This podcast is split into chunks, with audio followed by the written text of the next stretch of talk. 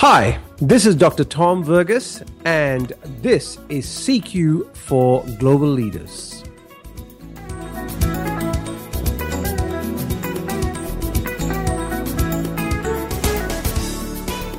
Recently, I was on a family holiday down by the beach, about 300 kilometers 220 miles away from Melbourne. And we were walking through a rainforest, my family and I, and I observed a tour guide talking to a group of tourists. There must have been about 20 of them. And when we were walking by, I overheard him telling a joke. He proceeded to tell this joke, and I stopped and I was listening to it, and it was quite a good joke. And he delivered the punchline, and there was very little response from the group of tourists. There were a few giggles, few kind of people looking around strangely, and then he just carried on. And I at that moment, one of my realizations was that humor is actually very difficult to translate across cultures. Obviously, this group of tourists, who, by the way, were all international tourists, in case I forgot to mention that, didn't actually get the punchline. It was quite a good joke. I mean, I laughed, but there were some references in there which, if you were not quite local, you wouldn't have been able to pick up. Now, I must say, I did admire him for actually telling the joke because he was obviously trying to lighten it. And I really thought that was a great effort on his part. But one of the challenges is whenever we're using humor across cultures, it does become actually very challenging and difficult. So, what are some of the things as a global leader we need to be conscious of when using humor? One, it's really essential to have a high level of cultural understanding when using humor. So, one of the things about jokes and humor is to realize that jokes are culturally bound. In other words, what can be funny in one particular culture will come across as being totally normal in another culture.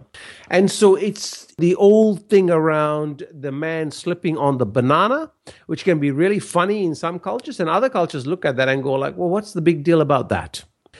I think someone who transcends culture when it comes to humor is Rowan Atkinson in his role as Mr. Bean if you've ever watched the Mr. Bean series, you will notice there is no language.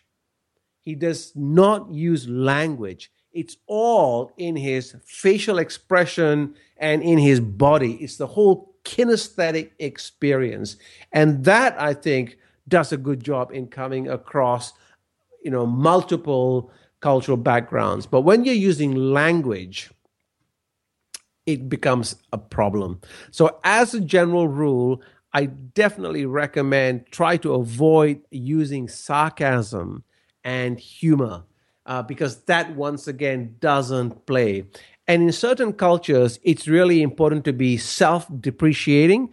So self-deprecation is really big in. Uh, if you look at English people and the way they use humor, they always self-deprecate. Whereas if you do that in the United States, it comes across as being really weak because so it's a different style and in australia humor is much more punchier and harder so again it's trying to kind of get a nuance and understanding of how you can actually use different types of humor i would certainly recommend testing it out with people who are familiar and kind of saying well you know if i did this does this kind of come across or how does that kind of sound so that you can actually um, you know, be successful with it. Because let's face it, it's great to have people laugh, right? If you can have people laugh with you, you build rapport, you get on site, much easier to get alignment. And of course, as a global leader, humor is really something that you want to try to use because, you know, a happy team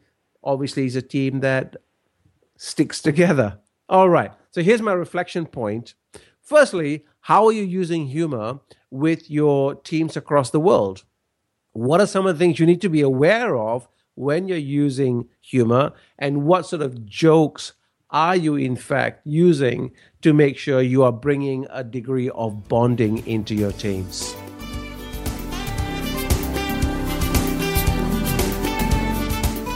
You've been listening to CQ for Global Leaders with me, Dr. Tom Verghese. To find out more, please reach out either via phone, email, or our site, culturalsynergies.com.